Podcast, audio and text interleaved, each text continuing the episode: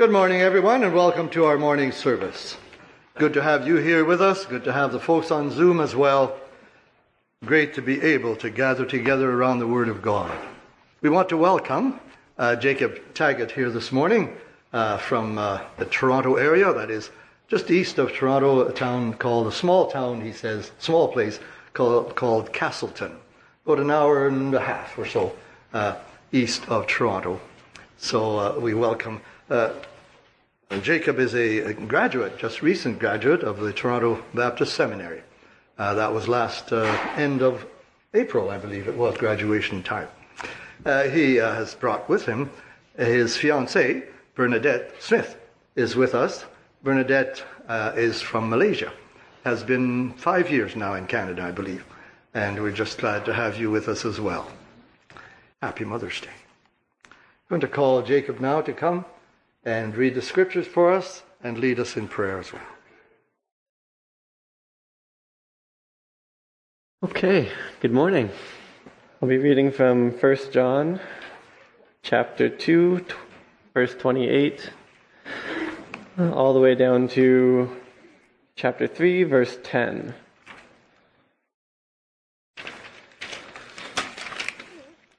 First John coming right after 2 Peter, as we heard and sung earlier this morning. Chapter 2, verse 28.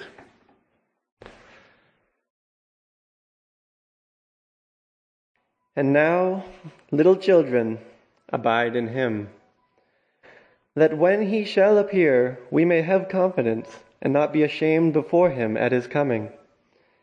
If ye know that he is righteous, Ye know, know that every one that doeth righteousness is born of him. Behold, what manner of love the Father hath bestowed upon us, that we should be called the sons of God. Therefore the world knoweth us not, because it knew him not.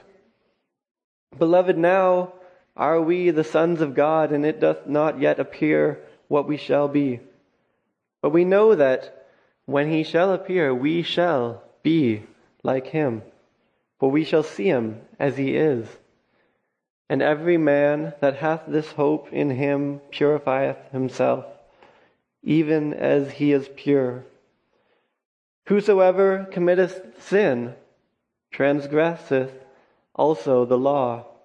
For sin is the transgression of the law, and you know that he was manifested to take away our sins, and in him is no sin. Whosoever abideth in him sinneth not. Whosoever sinneth hath not seen him, neither known him. Little children, let no man deceive you. He that doeth righteousness is righteous, even as he is righteous. He that committeth sin is of the devil. For the devil sinneth from the beginning. For this purpose the Son of God was manifested, that he might destroy the works of the devil. Whosoever is born of God doth not commit sin. For his seed remaineth in him, and he cannot sin because he is born of God. In this the children of God are made manifest, and the children of the devil Whosoever doeth not righteousness is not of God, neither he that loveth not his brother. This is the word of the Lord. Let's pray.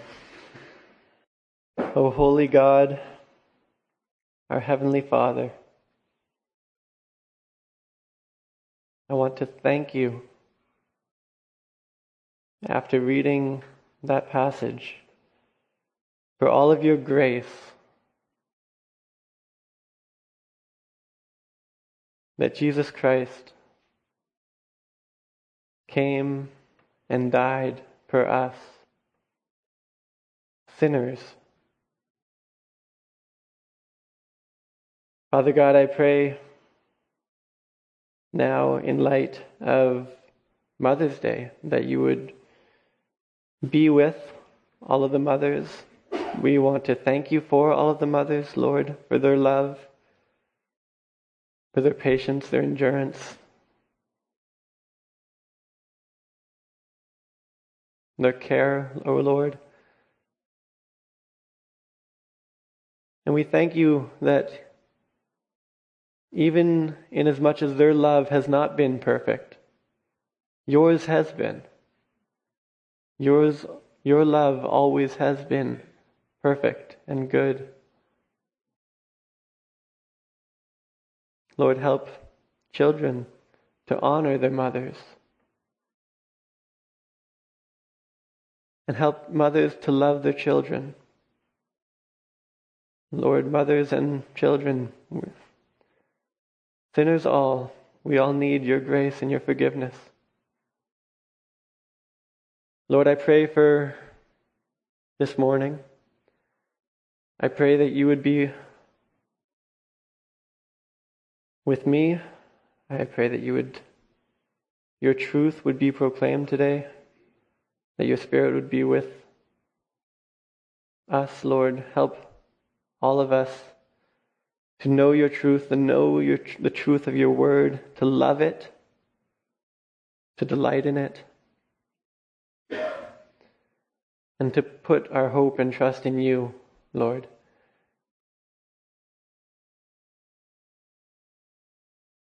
I pray for the congregation that your Spirit would be working among them as you are with us even now, a living and active God, that you would be with us, softening hearts, convicting us, us of sin, that the weight of sin would be upon us, but also the lightness of your grace and the freedom that we have in your love. Lord, be with us now. God, I pray also for Lauren, that you would be with her. You are not just a God who sits in heaven watching the event on earth with, without compassion or mercy. You are a God who loves. Jesus came as a great physician. Lord, I pray for healing. And Lord, if it is not your will for healing in this instance, I pray that you would still be glorified, that all of the hearts of the, this church would rejoice in you for the life that she has had, and that she would, the remainders of her days, that she would know you, that she would love you, and that you would be her joy despite all of the suffering, Lord. It is only in you and in your goodness and in your providence and in your sovereignty that any all of the evilness of this world, the sickness, the diseases, all of the consequences of our sin, they are redeemed.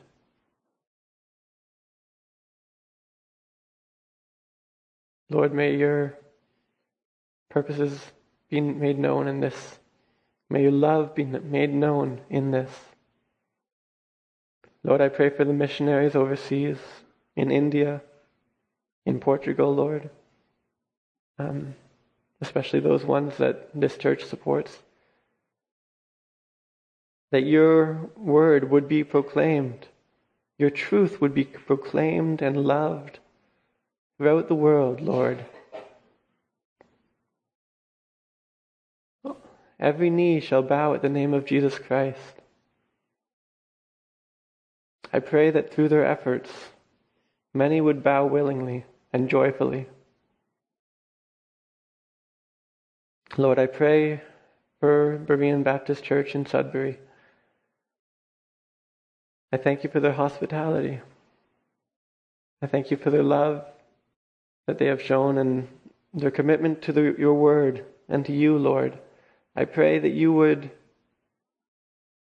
be with them. I pray that you would help them in their search for a pastor, Lord. one who knows your word, who loves your word, who loves you with all of his heart, mind, soul, strength, and loves his neighbors, that he loves, that he is a man characterized by love, and, a, and especially a love for lost souls, Lord. I pray that from this church, Sudbury would be blessed many times over. Lord, again, thank you for who you are. Thank you that you are with us even now. I pray for the rest of this service that your name would be honored and glorified among us. In Jesus' name, amen. Some children always make their mothers happy. Well, we again welcome Jacob with us. You know, Jacob was telling us last night that he's now uh, helping out, or while his father's away, I believe, Jacob, on the farm. Well, it's a hobby farm. But you know what they have as well as other animals is sheep. He's a good man. He's a good man. Lord bless as you open the word to us, brother. Thank you, brother. Sheep, yeah, they're funny creatures, and we were talking last night about how appropriate it is as a that the scriptures refer to the followers of Christ as sheep commonly, and He is the, our great shepherd. It's great to be with you. We're just going to say a short prayer and then we'll jump right in. Father God, as we talk about sin and righteousness, I pray that we would never forget your grace and the grace that motivates all of our good work. We pray this in Jesus' name. Amen. There is a temptation upon hearing our passage today from 1 John that we read earlier, chapter 2, verse 28, down to chapter 3, verse 10. That you heard verse 229 If you know that he is righteous, you know that every one that doeth righteousness is born of him. Or chapter 3, verse 7 Little children, let no man deceive you. He that doeth righteousness is righteous, even as he is righteous. Well, you heard verse 10. In this, the children of God are manifest, and the children of the devil, whosoever doeth not righteousness is not of God. Neither he that loveth not his brother.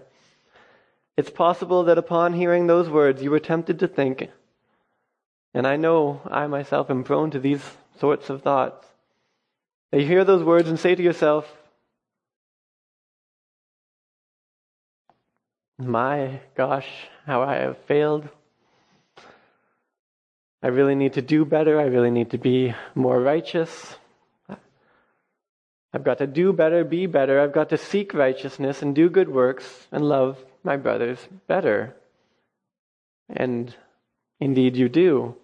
But the danger here is, as I was saying during my prayer, that if when you are having those thoughts, you are also on one level thinking, and sometimes it doesn't come out quite so plainly, but the Pharisee in each of us thinks, I've got to be righteous and do better in order to be saved. God is only going to save me if I do these good deeds. Only good people go to heaven, so I better imitate them. God only loves those who are good and righteous. I have to step it up. Maybe after hearing those words, you were in despair. You see that no one abides in him keeps on sinning. No one who keeps on sinning has either seen him or known him. That's what the scriptures say. Maybe you feel overwhelmed by the hopelessness of that all. I've been fighting the same sin for so long now. Does this mean that I am not saved, that I am not a child of God? Brothers and sisters, this text can be challenging. And our adversary, the devil, the accuser, loves to take texts like this one and to twist the scriptures so that instead of building us up, they destroy us.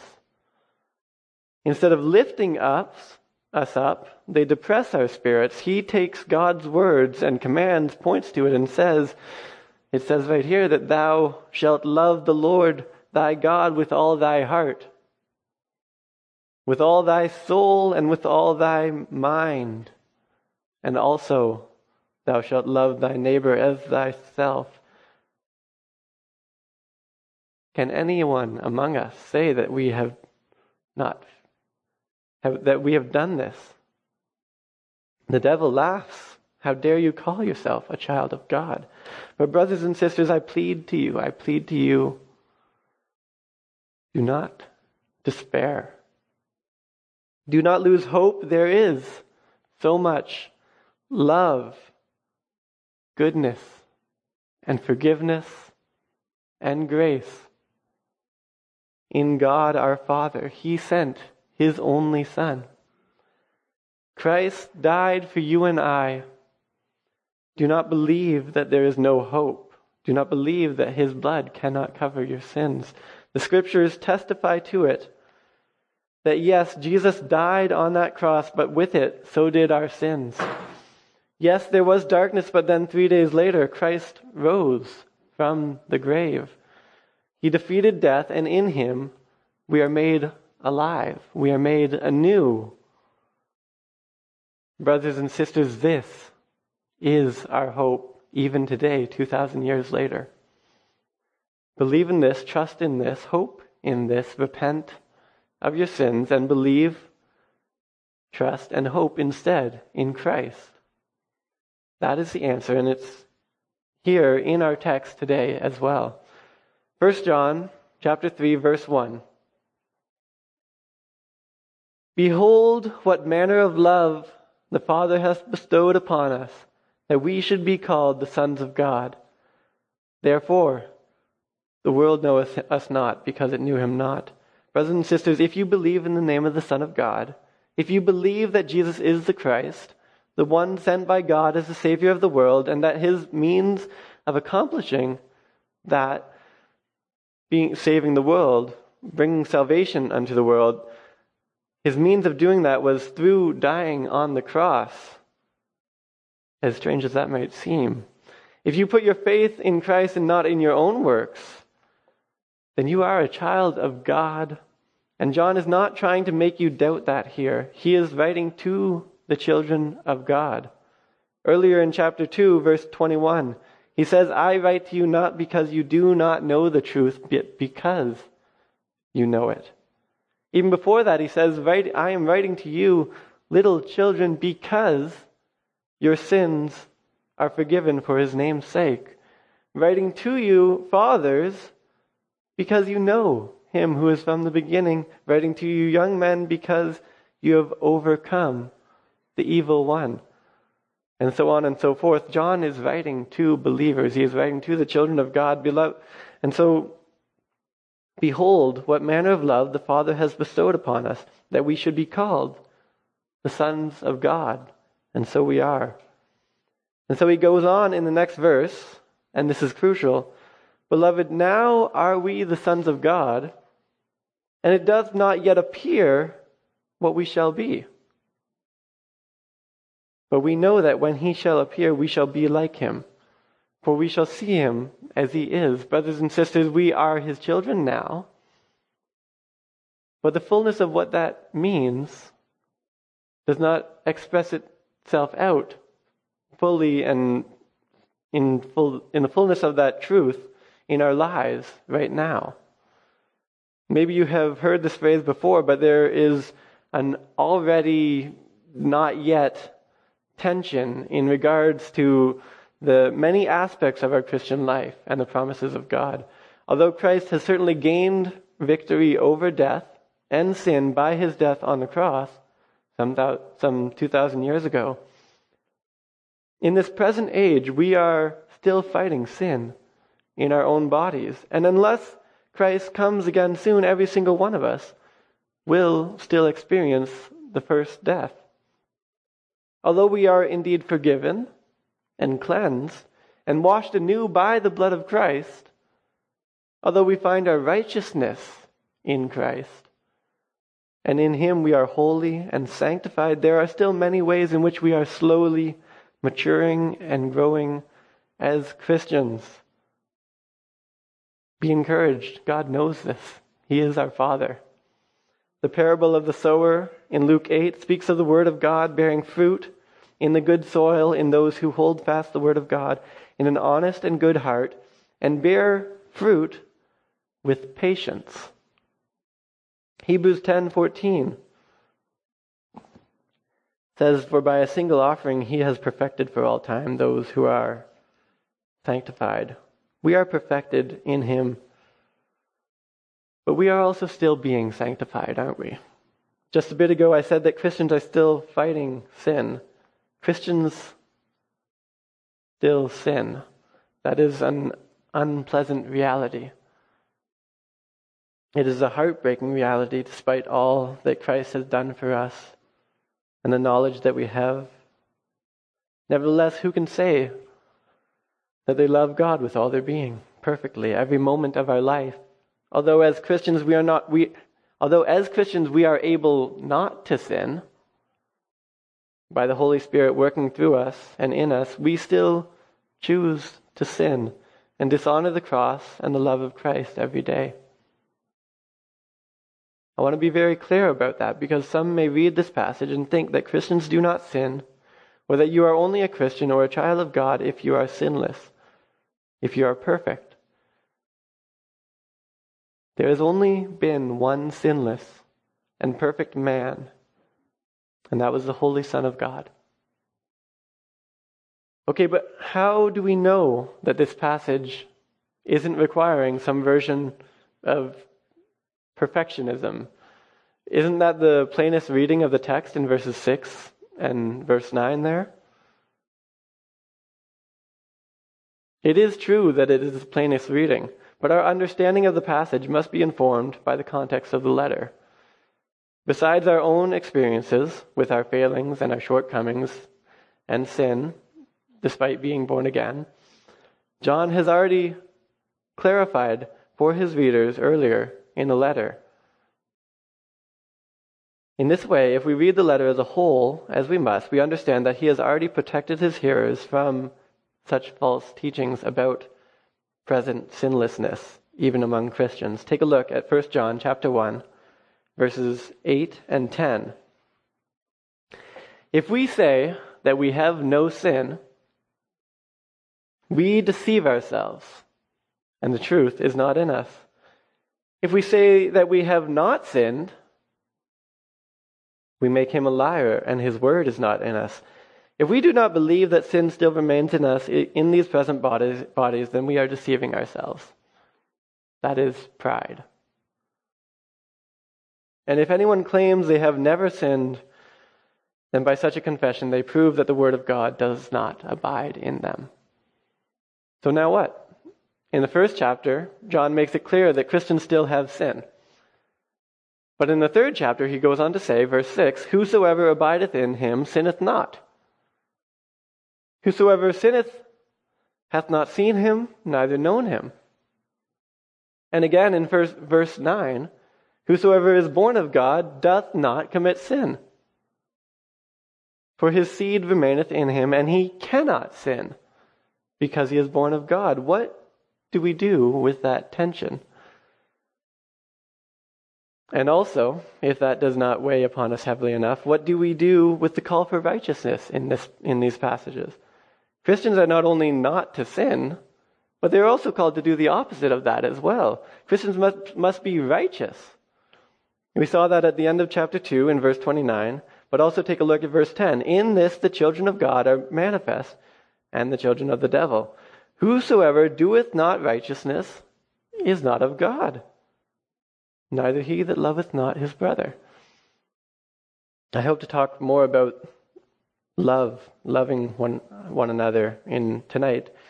But right now, I hope you can see the weightiness of our need to be righteous. Indeed, I hope that if you are a Christian, you're getting a sense of the seriousness of sin and the gravitas, the weight of our calling to righteousness that should stir us to good works. I believe that is what John is trying to impress upon his readers that as the children of God, they need to take sin and righteousness more seriously. Two things stop sinning, pursue righteousness.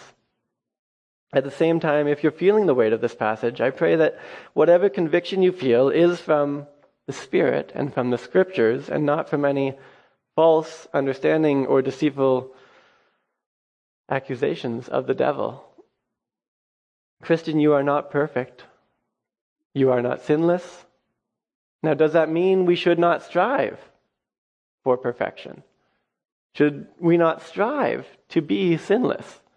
Should we not expect great victories over sin because we have a living and active God in our midst who answers prayers and the Holy Spirit in us? Yes, most assuredly. But we are not sinless and we are not perfect except inasmuch as we are righteous and holy and sanctified right now in Christ because of what he did on that cross. He is our righteousness. Remember, it doth not yet appear what we shall be. We await a time when Christ comes again and we shall be truly perfect and sinless.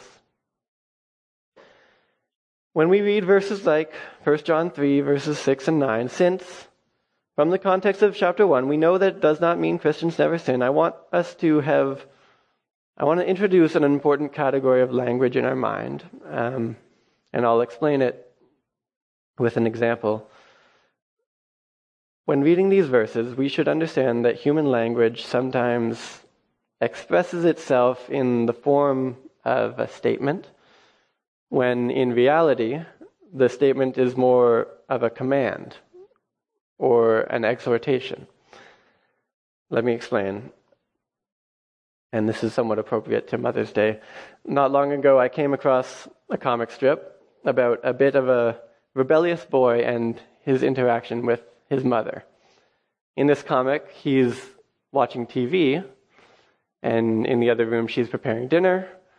She says, Dinner's ready. Come to the table. Now, the boy, being indifferent and failing to appropriately honor his mother, tells her, I'm watching television. He hasn't moved. Now, catch this because she says, No, you're not. The boy, of course, is pretty confused about this because that's exactly what he's doing. He is watching television. She's just told him that he's not watching television when that's exactly what he's up to. So he says, Yes, I am. I'm right here in front of it. She says, No, you're not, with her hands on her hips. Now, we all understand what she means there, right? And in the next scene, you see him getting up, saying, Oh, right, I'm at the table. He's clearly got the message.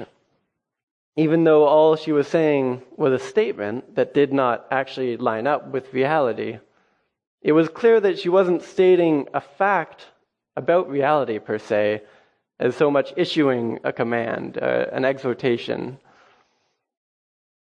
Returning to our text, what I hope you can see is that John knows that Christians do sin. We know that from 1 John chapter 1. But John and his readers also know that Christians should not sin. Sin is never good. It is by nature lawlessness, as it says. It is against God. Sin is damaging to the sinner. It is damaging to those around the sinner. It is an act of hatred and unbelief against our God. Christians should not sin. Christians must not sin. Christians do not sin. Christians do not sin. In this way, John calls us and reminds us how we ought to be. He sets up the standard of how our lives should look like. So we know how we ought to act, how we ought to act as the children of God. For those who are the children of God do not sin. It is inconsistent with our nature as Christians because we are justified and we are righteous in Christ. Why should one washed by the blood of Christ sin? Let's turn to John's exhortations concerning righteousness. Just as I started the sermon, I want to dispel any notion that striving for righteousness is the way to be born of God. It's not because the sin within each of our hearts, contrary to popular belief, sorry, we're not able to strive, striving for righteousness is not the way to be born of God because of the sin within our, each of our hearts. And contrary to popular belief, humans are simply incapable of entering heaven's gates on their own merits, on the basis of their own goodness. Indeed, John is not talking about the means of being born again. He's talking about the evidence of it, the fruit of it. That's a vital distinction. Not the means of being saved, but the external evidence of it. That's what verse 10 points to when John writes, In this, the children of God are manifest. They are made known. And likewise, the children of the devil. Whosoever doeth not righteousness is not of God, neither he that loveth not his brother. Before we are saved, God does not look down at us doing good works and then grant us salvation based on those. In fact, the scriptures teach that before the Spirit works in our hearts and regenerates us, we are not able to do any good works, any good deeds from a scriptural, biblical standpoint, because every good work must be done by faith. Now, again, we are not saved by works, but do not let this despair you. For God does not cause us to be born again because of our works. He has chosen a better way. A way open to each one of us here, even today. Ephesians 2, verses 8 through 9. For by grace are ye saved. Through faith, and that not of our, yourselves, it is the gift of God, not of works, lest any man should boast. Sometimes we read those verses and focus heavily only on verses 8 and 9, which I just read. And rightly so. The fact that we do not work for our salvation is our only hope. It is one of the most beautiful truths of the gospel because otherwise not a single one of us would be saved. Would we? We have all fallen short. We cannot even consistently do what is right in our own eyes, let alone God's holy commands. Yes, by faith we have been saved, but we must also be sure not to forget verse 10 in Ephesians 2 that follows just afterwards For we are his workmanship, created in Christ Jesus unto good works, which God hath, hath before ordained that we should walk in them. So we are saved, not by our good works, but we still must do good works. We still must strive to be righteous. Brothers and sisters, as children of God, we are His workmanship created in Christ Jesus for good works. The Christian faith must be lived out in obedience. James tells us that, doesn't he? When he says that faith, if it hath not works, is dead being alone, yeah, a man may say, Thou hast faith, and I have works. Show me thy faith without thy works, and I will show me show thee my faith by my works. This is the evidence that John is referring to. This is similar to what John is saying. Our faith, the fact that we are children of God, naturally expresses and manifests itself out in real righteousness not just the imputed received righteousness that we get from Christ, but our very thoughts, our very actions, our very lives are changed instead to striving for righteousness. Let us then practice righteousness as he is righteous. Let us be righteous as he is righteous. Christ appeared to destroy the works of the devil let us not continue in them. But, brothers and sisters, let us never forget why we put sin to death. Let us never forget why we seek to be righteous. It is not for our salvation, but because of it. Let us never forget the hope of the gospel. For everyone here today, Christian and non Christian alike, we all have one hope. If we put our faith in Jesus Christ, we can, each of us, and with confidence boast that the Lord God, creator of heaven and earth, is the God of my righteousness. 2 Corinthians 5:21 for he hath made him to be sin for us who knew no sin that we might be made the righteousness of God in him. Jesus Christ was perfectly sinless, yet he became sin for us, that we would become the righteousness of God in him. In this way, brothers and sisters, us, poor and needy sinners, have a means of righteousness from God. We have a means of salvation through the one who took upon our sins and bore them on that cross and took them to the grave. There our due punishment was paid. There our guilt was washed away. There we've been set free. And, Je- and when Jesus Christ was raised from the dead, we became assured of a new and living hope. That we too may be raised anew one day because God's justice no longer seeks our souls. Instead, God sees those who put their faith in Jesus Christ and sees us one and all dressed in robes of white. Death no longer has its sting. Jesus Christ, the righteous, became the righteousness of the children of God. Let us pray with thanksgiving in our hearts for this beautiful and wonderful truth.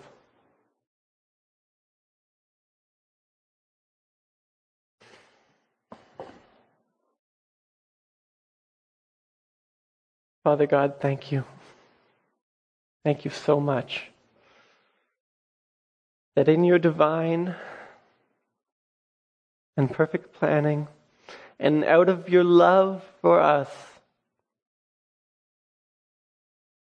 you sent your Son to die. Even though we were all in our sin, we were all enemies of God, Christ died for us. May those glorious truths stir each of our hearts, Lord, to love you more, to do good works, to seek righteousness, to imitate Christ in all things.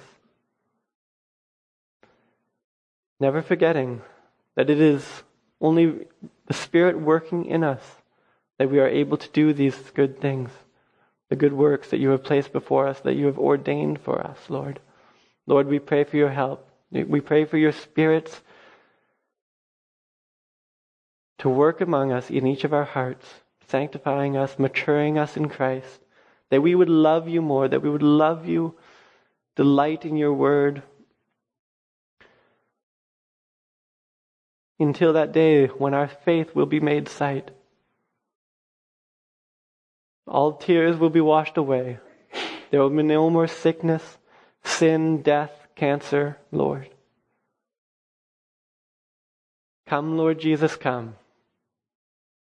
Amen.